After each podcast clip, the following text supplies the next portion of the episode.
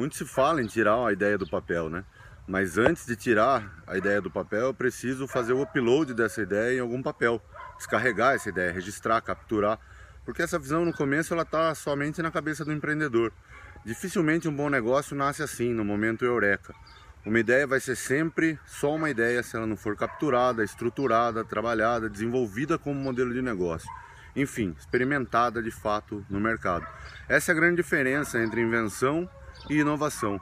A invenção é uma boa ideia, é um protótipo que não se realiza no mercado, não se consolidou no mercado. Por isso não gera valor, não impacta a economia, não impacta a sociedade.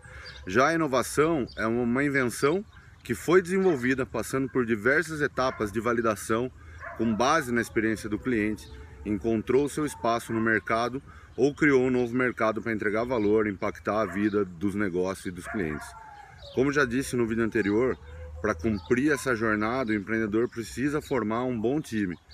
Não se trata apenas de formar uma equipe grande, mas deve ser uma equipe com habilidades complementares e funções bastante diversificadas. É importante que essa equipe, reforço, contemple perfis criativos, refinadores, desenvolvedores, comerciais, administrativos.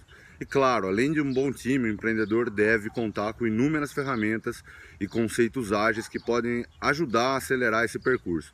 Entre as minhas ferramentas preferidas está o Business Model Canvas, né? o Canvas da modelagem de negócio, criado pelo suíço Alexander Osterwalder para a modelagem ágil de negócio.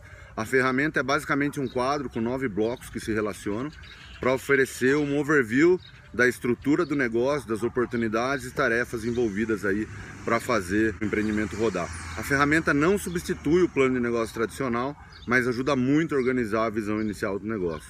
Eu uso bastante o VPC, do Value Proposition Canvas, o Canvas da proposta de valor, uma ferramenta excelente que tem como objetivo identificar as personas dos mercados alvos e alinhar essa expectativa da geração da proposta de valor com a expectativa que o cliente tem para de fato entender o seu produto, a sua inovação como uma solução. Então não tem segredo, a chave para esse processo, sem dúvida, é o design thinking e nós vamos falar disso em breve nos próximos vídeos. Siga acompanhando, vamos em frente compartilhando inovação. Grande abraço.